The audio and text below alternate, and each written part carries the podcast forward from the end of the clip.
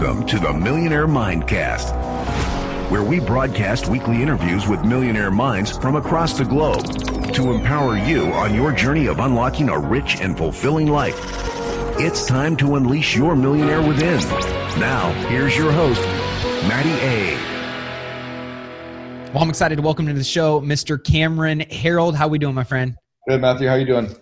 We're hanging. We're hanging. Just uh, right now, obviously trying to put out as much content and value to our audience, and you know, a lot of people who are struggling during these challenging times. And I'm sure you have a ton of people reaching out to you. Would that be an accurate assessment on some guidance and direction through these times? Yeah, pretty accurate. I mean, I've I've been coaching real companies, typically 50 to 500 employees for the last 13 years, and I've also navigated three big economic downturns. I ran my first company um, during the 1987 downturn where I had 12 employees, so small business. Um, the second big economic downturn that I navigated through was the 2000 2001 stock market crash, the first um, real stock market crash for the uh, the dot com era. And I was building 1 800 Got Junk at that point, so building a bigger business. And then in the 2008 2009 downturn, I was coaching about 15 different CEOs globally. So really had some good visibility to, to growing through that one. So I've been around this a, a number of times now, so I get it. What what feels different about this time than previous, or does it feel different? Well, yeah, one of the big things that's different right now versus previous is the stock market has not really crashed yet. I mean, we had a brief crash with a correction, um, but all economic signs are pointing that we're going to actually have a fairly significant two to three year economic downturn, recession slash depression, possibly stagflation. Yeah. Um, because we've printed so much money, it looks like it might be back to a 1974 style stagflation, where we have inflation and a recession at the same time, and that's very uh, very unusual. But we've printed so much money, we've put so four trillion dollars back into the money supply. That money is going to be chasing goods and services that don't necessarily exist, and we've devalued that currency by making putting so much out there but then because all of these, you know, there's 25 million unemployed, they're not going to get absorbed overnight. No way. All of these small businesses that really have taken the government money as a grant, but they're not really going to employ more people because of it. That that PPP has just really been money to pad the coffers of businesses that are getting hurt. But there, a lot of the small one to ten person companies won't reopen. Um, the small restaurants, the small massage places, the nail parlors, like the, the, a lot of those places are just going to get hurt and then the real estate downturn, the the um, the housing market's getting hit, commercial real estate market's getting hit, hotel industry, airline industry, all of those have major reverberations that we haven't got Q1 results in yet. So once the Q1 results start coming in, that's when we should see the downturn. So that's what's different is we're already in a recession, but we've got so much money chasing goods and services, and companies are being told globally to shut down, which is very different. Then we've also got supply chains starting to seize up. So we have you know farmers and um, animal grow like people that are raising animals that, that can't actually even sell their products because there's no buyers. When all the restaurants shut down there's no buyers for pork and for beef and for chicken and for fish. All those so all those people have all this product that they can't do anything with. So they're they're either killing it all off you know a lot of the fruits and vegetables can't be shipped to markets because right. 80 percent of their buyers aren't even buying. So there's supply chains are starting to seize up. All that's very different from from the normal recessions. Let's take a quick break and hear from today's show sponsor. Let's take a quick break and hear from today's show sponsor. Are you struggling to close deals? Cold outreach can be a slow and brutal process, and in many scenarios, it's just wasting the time of both the buyer and the seller, especially when business owners who are trying to find qualified buyers are using inaccurate and outdated data. But it doesn't have to be this way. With LinkedIn Sales Navigator, your organization can overcome these challenges by leveraging this amazing technology and platform that translates comprehensive, high quality buyer data into real time insights and sales.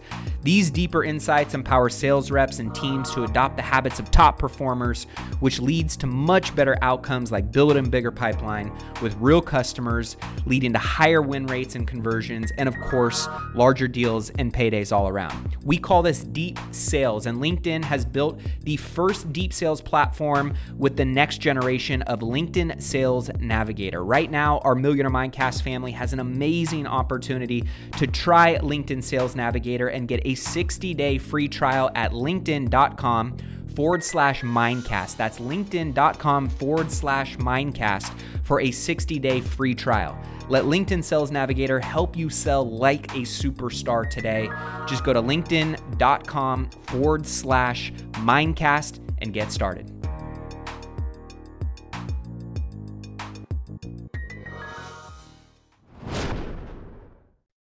Where do you see the biggest challenge for the small business owner, entrepreneur, operator right now that if they lean into it, they can weather the storm and get in front of it?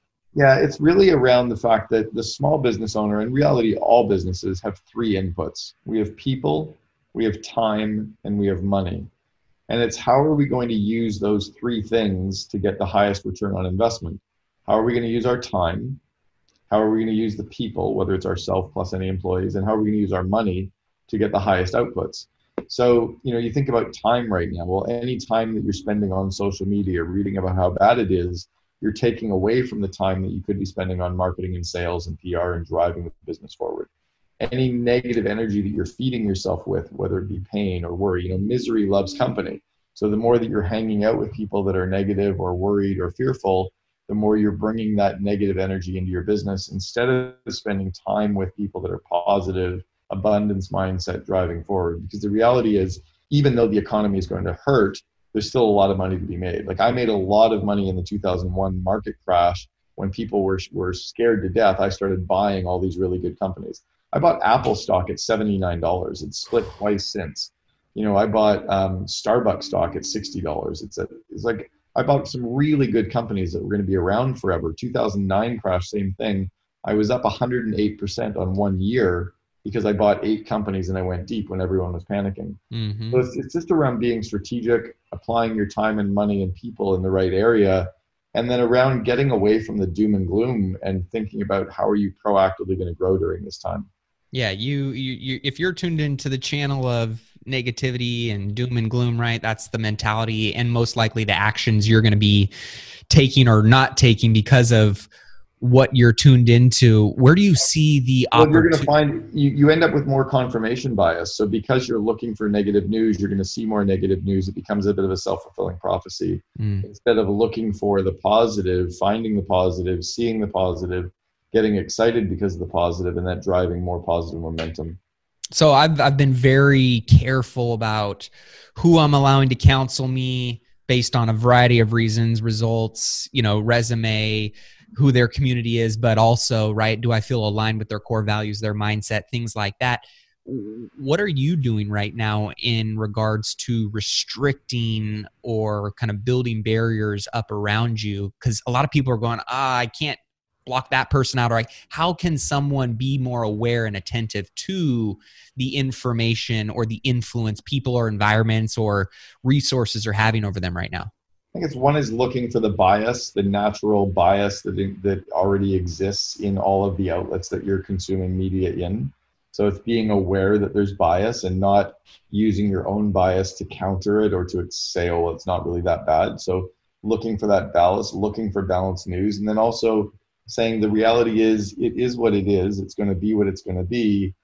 I may as well focus on what i can control right? There's that that whole serenity prayer that they use in a lot of the 12 step groups that i think can be really powerful right now right? God grant me the serenity to accept the things i cannot change the courage to change the things i can and the wisdom to know the difference. Well the reality is right now a lot of people there's there's a lot of stuff that's out there that you can't do anything about anyway so don't worry about it. Yep. But control the controllables, right? Find the things that are within your control and control those. So that's powerful right now. I'm in a few different mastermind groups. I'm in War Room, the Genius Network. Um, I connect with a group out of Baby Bathwater. I'm still heavily connected with the TED community because I go to the main TED conference and have gone for the last 10 years. Um, so just kind of like I just watched a spectacular video that Ray Dalio did for TED uh, about two weeks ago. Ray Dalio, who was the the author of the book Principles, one of the best, smartest guys on Wall Street. Yep. When you start surrounding yourself with people like that and consuming content from different perspectives, and then also realizing that getting more content isn't necessarily going to grow my company. What will grow my company is focus. So tell me about some of the opportunities people should be paying attention to right now, whether that's opportunities in their personal life, in their business life, in the global. Sure. There's a lot of opportunities to grow your skill set and your mindset right now because thought leaders are giving away more content than ever for free. Yep. So devouring that content, listening to podcasts, listening to audiobooks, participating in their free courses, um, showing up for their webinars or their Zoom webinars, which often they're giving away for free. You know, every hour that you spend on growing yourself becomes like putting something up into orbit that stays with you forever. But all the time you can waste on social media, just on Facebook, consuming nothing, um, doesn't necessarily drive you forward. Another one is thinking about your goals, right? If you don't know where you're going, any road will take you there. So, really deciding where you're going, thinking about your goals, driving towards those goals, and then applying your learning and the content devouring that you're doing towards those goals, right? So, you know, one of the things that I'm doing right now is I've taken one of my COO Alliance events. I run one of the only network of its kind in the world for the second in command, and we're taking our April event online. So tomorrow and Thursday, we've got a number of seconds in command from all over the world coming to this online event. So I've been reading and listening to um, books and podcasts on running virtual events so that I can provide the best quality content tomorrow and Thursday on running a virtual event. So there's obviously this uh, hashtag work from home trend, right? Happening. A lot of businesses, one being forced to figure out how to yeah. operate online, as well as, you know, one of my favorite books of yours is Meetings Suck, right? And a lot of people now having to figure out how does their team operate or even just with customers or vendors, how do you continue to create and build culture and to create yeah, efficiencies be, and productivities. This is going to be a huge positive shift for all companies is the ability to now realize that you can run remote teams remote employees remote meetings etc so you know i have a client who's in colombia. They've got 800 employees in colombia. They've always been a location based business everyone working from the same office building. Well a month ago in one week they moved 700 people to work from home the following week, 50 more people were working from home. And then the last week, they finally got internet access set up for the final 50. All 800 people work from home. And the CEO is sitting down now going, huh, maybe we could hire people remote. Maybe we don't need this office for 800 people. Maybe we could hire people in other countries. So p- companies that have never ever thought you could be remote are now seeing that they could be remote companies that were really forced into this location based business are realizing that a lot of that location based stuff is overhead they don't necessarily need. Mm-hmm. But I think we're going to see a quantum shift very, very quickly from a vast majority of companies that never thought it was possible to now thinking not only is it possible, but it's more profitable and it's smarter to run with remote based teams. So I think we're going to see big organizations. I think we'll see a big collapse of the commercial real estate sector in the office space because companies just don't need that space Yep. Uh, landlords can't be as egregious as they used to be with rent. So I think we're going to see a big shift there. And then I think the the reality is for employees, they're all of a sudden it's going to untether them where they say, you know what, fuck it, I'm never going to go back to a job where I have to drive 40 minutes to work anymore. Like I worked mm-hmm. from home for 13 years, so it's no big change for me. But there's going to be employees who, for the first time in history, have worked from home for the last six weeks and are going, I kind of like this. I kind of like waking up and having a shower and being at my desk seven minutes later. I kind of like walking to the kitchen for lunch and being back at my desk four minutes later. I like that I'm not spending money on on parking or gas or time in traffic or lunches. Like there's going to be a lot of employees that say, you know what, I will never ever work from a location based business again. Those are big positive quantum shifts in business. Absolutely. And I know a lot of people, some of the conversations I've been hearing from listeners of the show is, hey, my team is going online we are you know using the zooms and the go-to meetings and at the same time they're going i feel like i'm losing culture. I'm losing that identity of our sure. brand as we have been dispersed and somewhat separated. How do you think so are they i would say are you reading any podcasts or reading any books or devouring any videos on how to build remote team cultures? You know how many hours or even minutes have you spent on learning how to build a remote based culture? Most of the people that are complaining about it or worried about it are being sucked into the negative vortex and have probably not spent more than 10 minutes, if at all, reading anything about building remote based teams. So I coached a company that was last year was ranked as the number two company in the United States to work for on Glassdoor. They have 140 employees and they're all remote. All 140. They've never had an office. That's I've got amazing. another client of mine that I'm coaching right now who's got 80 employees. They've never had an office. So they spend all of their time thinking about building remote based teams with employees all over the world.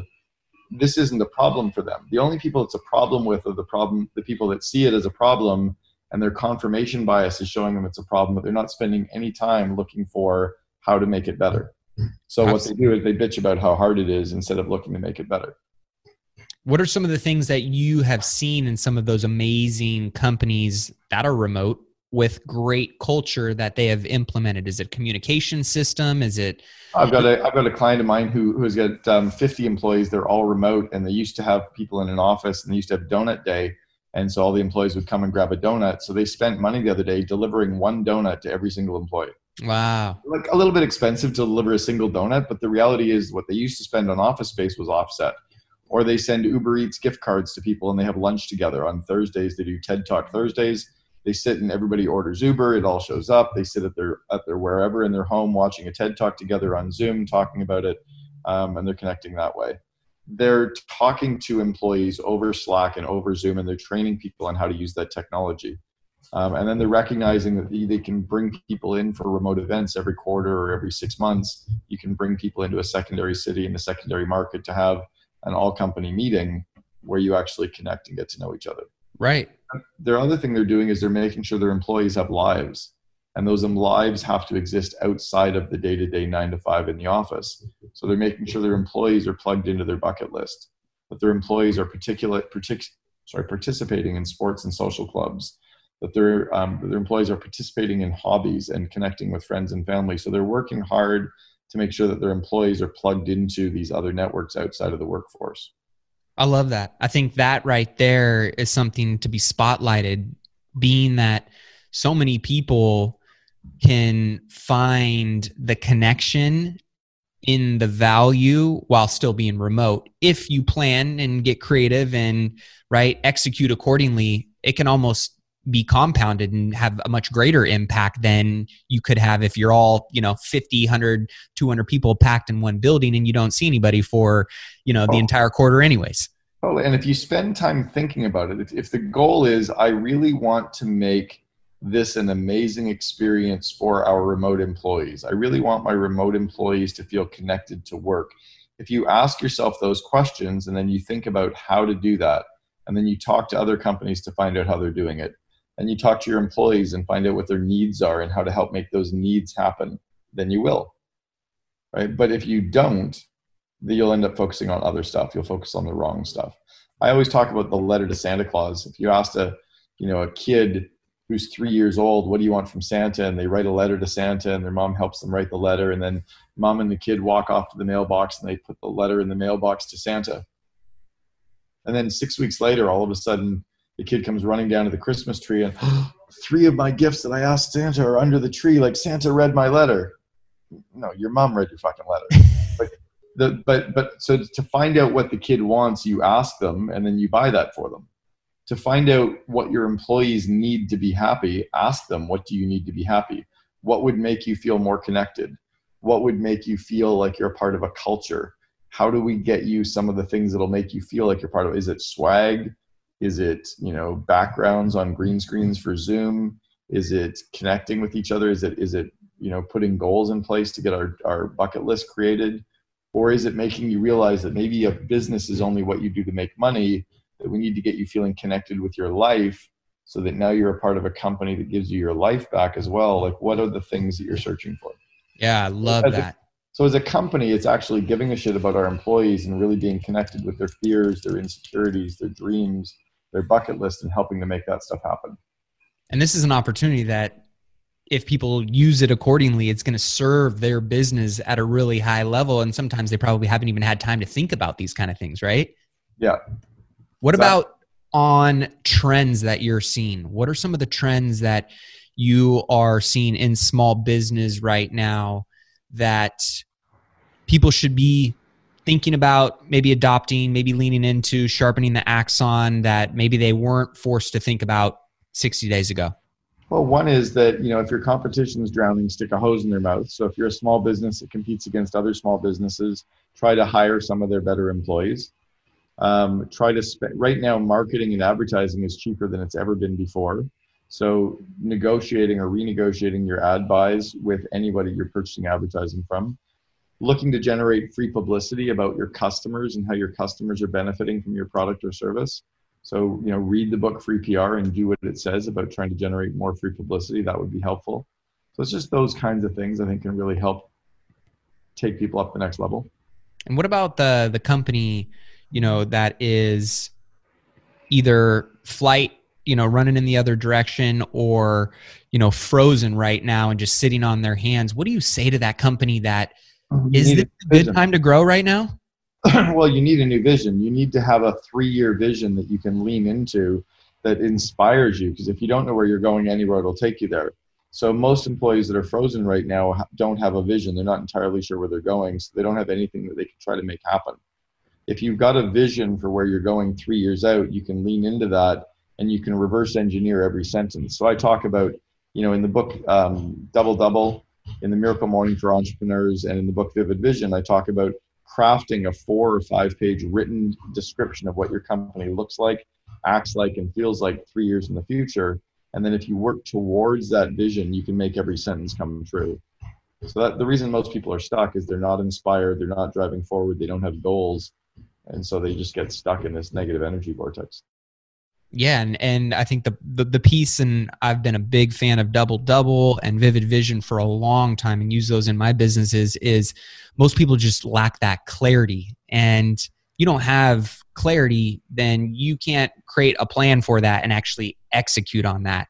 So right. where where is the best place for them to find that? Because I know you have a lot of great free resources for people that are going. Maybe I need to reforecast my vision right now, or I need to get a little bit more clear in my vision. Where's the best place for them to find that? I know it's inside Double Double in the book.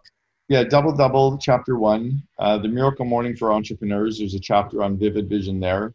And then also the book Vivid Vision itself, if they really want to do a deep dive, it's about a two hour, three hour read um, that gives you all of the step by step instructions on how to craft your vivid vision for your life and for your business. So scaling right now is obviously uh, I'm calling this separation season. I think there's you're going to see when all the dust settles who really put in the work and adapted and pivoted and leaned into their people and doubled down on the right things. They're going to separate their brands, their businesses, their bank accounts from where they were pre uh, COVID. And so that's I'm a cu- very very good time for the people that have abundance mindset and are focused on growth. They will grow right now. Yes. In every economic downturn, there's lots of companies in every industry that kick ass, and there's lots of companies that do poorly. And in every boom, in every great market, there's companies that do poorly. You know, there's there's all kinds of companies that were going bankrupt in 2019. It was the it was a nine year economic boom, and they were going bankrupt. They were going bankrupt because they weren't focused. They weren't taking care of their customer. They weren't taking care of their employees. There was too much waste so in every market, whether it's an up or a down market, companies will do bad or will do well. It's just really up to choice. How important is it? I know, you know, for a lot of people, right? Operations, systems, it's this dry, boring, painful thing for a lot of people. And yet scaling requires people and sound systems. How much should people be dividing attention and balance between working in the business and kind of playing defense and keeping things rolling and also kind of the offense and working on the business and things that might help them scale. Well in offense you can be working in your business and that's still offense as well. I think right now you want to be working on a few things. You want to be doing anything you can that will drive revenue. You want to be doing anything you can that will increase gross margin so that's cutting your cost of goods sold.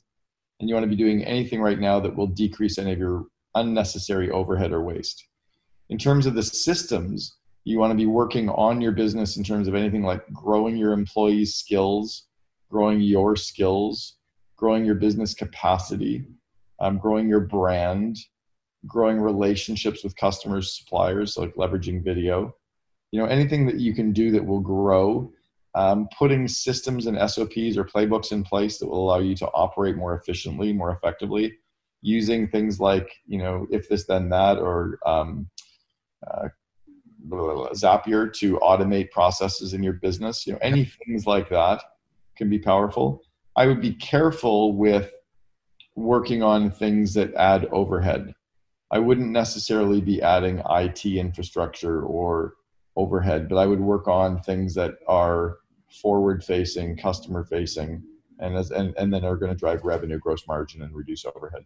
If you had to consult that small you know let's say 10 employee and under business right now and i know you know there's some variables in here that i'm not going to be able to give you to maybe round off um, helping you answer this question but should companies right now with the current covid crisis we all find ourselves in right now focus on customer acquisition or customer retention and why um, a bit of both. I mean, again, it depends on the business you're in. That's a tough question because I'm not really sure whether. So some of it is customer.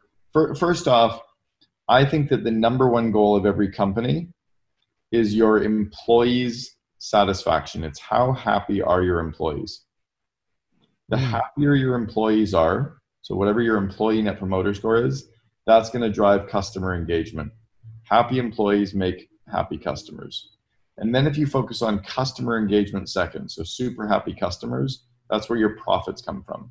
So I'm really, really kind of obsessed around probably more customer retention and customer happiness. And then because you got super happy, engaged employees, super happy, engaged customers, the customer acquisition goes easier. Right. That makes total sense. So I want to shift a little bit for you um, on your personal side of things.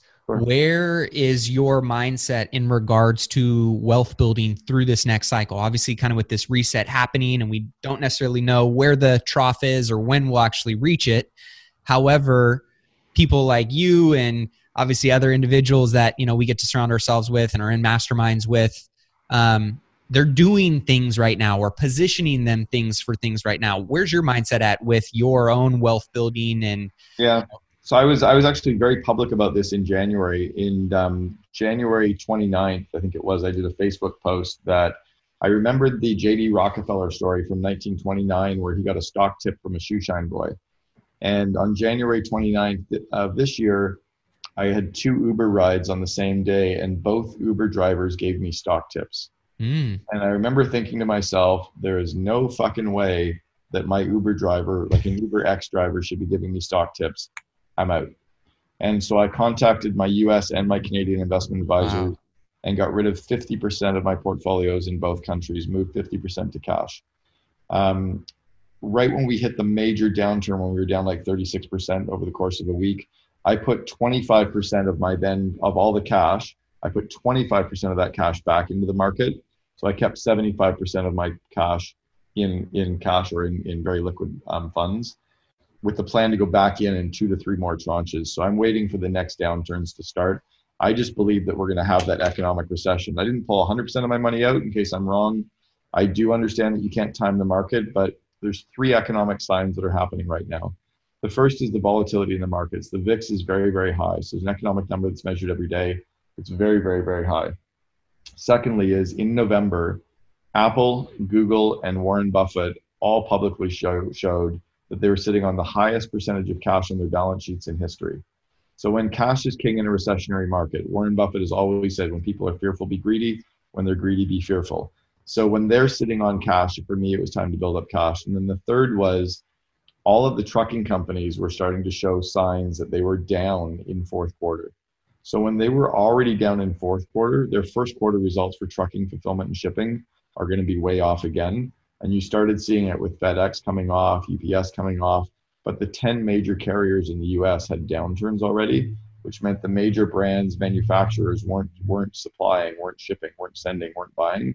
That's a bad sign for the economy right now. Yeah. So that's why so I went to cash heavily in January and February. I had all of my clients go to cash, pay off debt. Um, so I'm actually sitting in a really good position. I got rid of some overhead that I didn't need. Um, so I cut back on some overhead. So I'm sitting in a very good, building up even more cash position. So I'm feeling pretty good about things. But I'm also very cautious because I believe we're going to be going into a two or three year depression, not just recession, but a two or three depression, um, which is interest rates, uh, sorry, which is um, unemployment over a certain percent and um, uh, number of quarters that we're hitting. And, and I think we're just going to be there for a long period of time. So. Yeah, it's interesting. A lot of people, uh, you know, we, we, you and I connected through GoBundance uh, a couple of years ago, and the overall pulse is, you know, everybody's being optimistic, or you're hearing a lot of people, oh, it's going to be a quick bounce back. And my take on that is it's going to be a lot slower and a lot longer and a lot harder than I think most people are expecting right now. And it's you can't bounce back as an economy when you have 25 million people unemployed. Yeah, there's no way. That does so. Every job that was added since 2009, we've now lost. That's a lot. Like that's a lot of people to absorb back into the economy.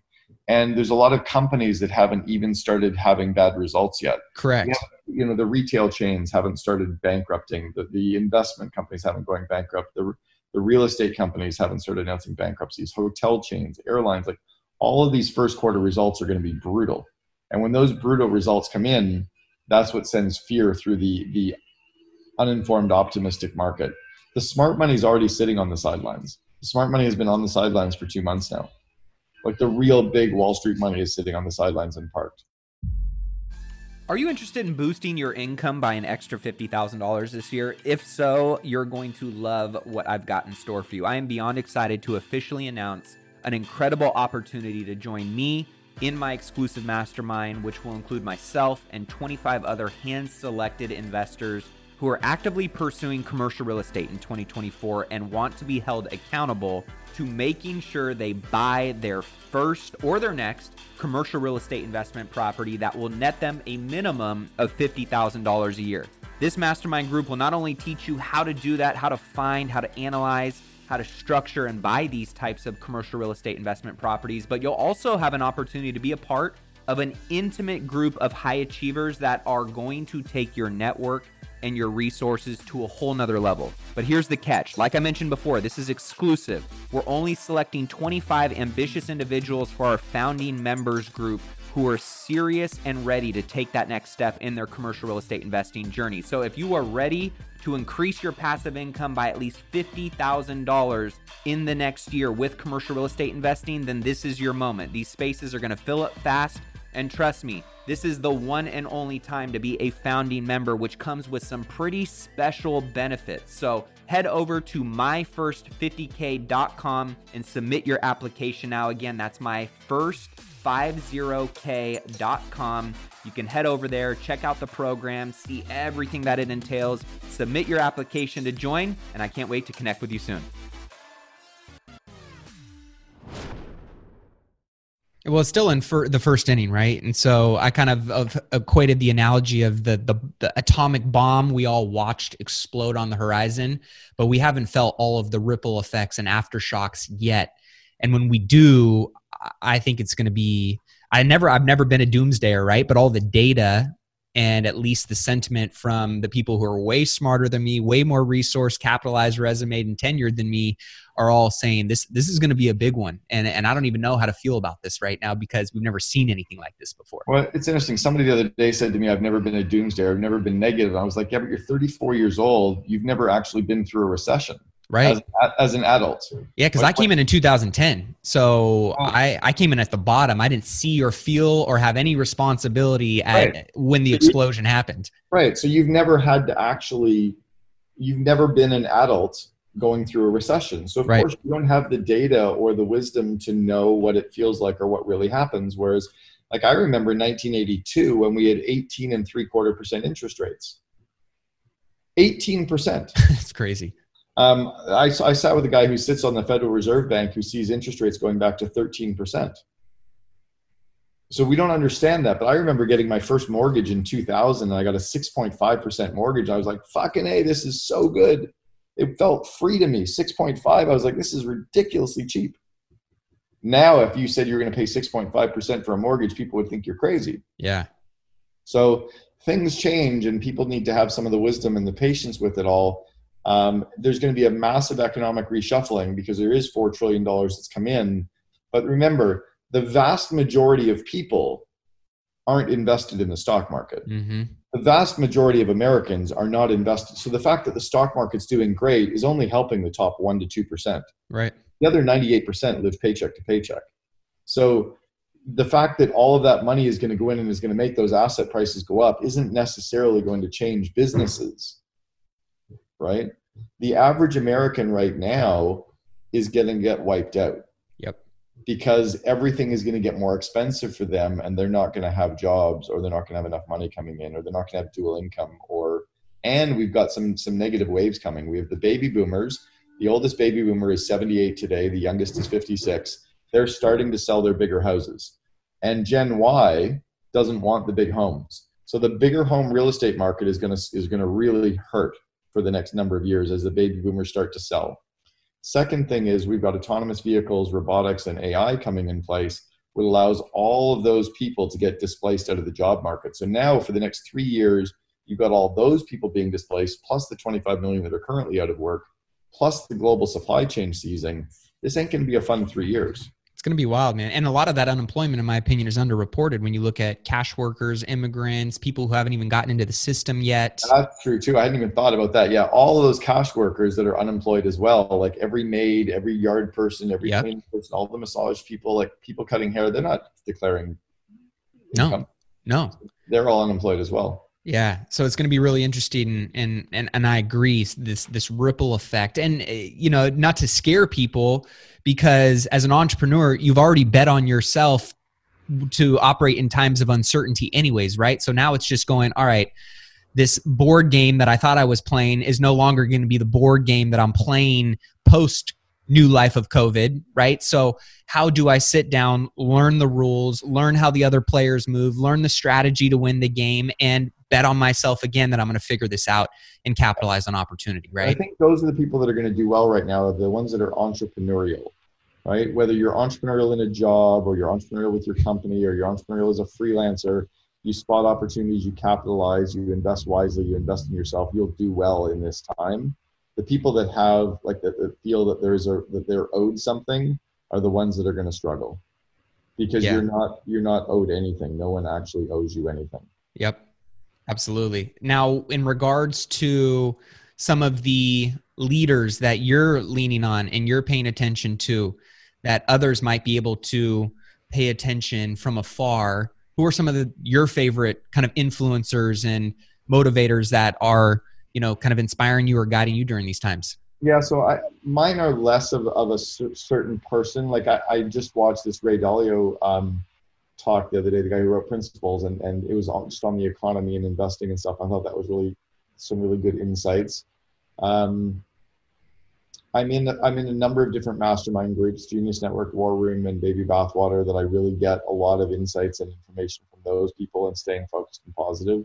But I'm also just very focused on my vision and what I'm building right now with yeah. the CEO Alliance and the Second in Command pod, podcast, and really driving both of those talk about those for a quick, a quick second. For those that you know and again you guys heard cameron's bio. So obviously you know what kind of businesses he's built at what levels he built them at. And um, you have your podcast that you're putting out a ton of value and you know free content for people to tap into as well as the coo alliance which is unlike anything in the world. For those that don't know what kind of value you're putting out or who that serves talk a little bit about that real quick yeah, so one of the things I realized was that there were a lot of really great groups for entrepreneurs, right? You've got YPO and EO and Vistage and GoBundance and Genius Network and Baby Bathwater and Maverick, uh, you know, Summit and all these amazing infinite number of groups for entrepreneurs. Right. And then there's groups for lawyers and engineers and bankers and marketers, but there was never a group that was truly for the second in command. So we started an organization called the COO Alliance. We have five events per year uh, members pick three of the five events to go to. No entrepreneurs are allowed. It's only the COO or the second in command, and you need to do at least five million in revenue to qualify. So we want real companies. Um, that's the COO Alliance. So I'm really scaling that. And then I started a podcast. One is a way to give value back to the members and the community, and as a way for, for brand building. Everyone interviews the entrepreneur. And I thought about my mom and dad. If you asked my dad, how did you raise your kids? He'd have a very true story if you ask my mom, how did you raise your kids? She'd have a very true story. They were married the entire time, but they have very different stories on how they grew the family. Mm.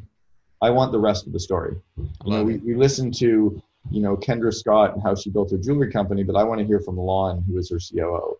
Or you listen to Brian at 1-800 Got Junk, how he built 1-800 Got Junk. I want to hear Cameron's story or Eric, the new COO story. Or you listen to Tobias, who built Shopify. I want to listen to Harley Finkelstein, the COO. I always so so we're only interviewing COOs. We have no entrepreneurs allowed on the show. We've had the COO of Bumble, the COO of the Cleveland Indians, COO of YPO, like all kinds of great seconds and commands on the podcast. What are some of the great characteristics you find in a COO versus an entrepreneur? The COOs want to make the entrepreneur's dreams happen. The COOs don't want to be entrepreneurs. The COOs tend to ask a lot of questions and think in systems and putting playbooks and systems in place. The COOs want the details and the data, and the CEOs tend to be fairly high level. They tend to be a little bit more scattered. They tend to be perpetual motion machines. They tend to come up with lots of ideas. They tend to trust very quickly and dump things on people's plates. Um, and they're very, very much a yin and yang relationship. A really good CEO and COO relationship is really powerful. How can somebody find that kind of Batman to, or that Robin to their Batman? If they're the COO, the flying by the seat of their pants, constantly in motion, you know, some of those people, I'm like, going, yeah. yeah, that's me, that's me, that's me. The first thing, the first thing the entrepreneur has to do is make sure they have an executive assistant most people make a mistake and they'll go out and hire a second command before they have an executive assistant. So I've always mm-hmm. said if you don't have an EA, you are one. Right? If you don't have an executive assistant, you are one. Yep. Um, so and then if you hire an executive assistant, usually buy yourself another full year of not needing to have a second in command at that point. Right. Second thing is I look at make a, a list of all the stuff I'm good at and all the stuff I suck at. All the things that I work on day to day that I get energy from and all the stuff that drain me of energy and then I'm going to look to find a second in command who likes to do all the stuff I suck at and all the stuff that drains me. They love that stuff and they don't want to do the stuff I do. And then the third part is to find somebody who you implicitly trust. Mm. You give them the keys to your bank account. So it's doing the actual reference checks and the interviews and, and really, really getting to know them so that day one you know everything about them. There's nothing left to learn. Yep. Yeah, my my COO took years for me to find. And it's one of those things where you got to always be recruiting for talent, building relationships. How how often do you see somebody get it right on that first time or how long does it usually take for them to identify that rock star talent perfect, you know, yin to the yang fit?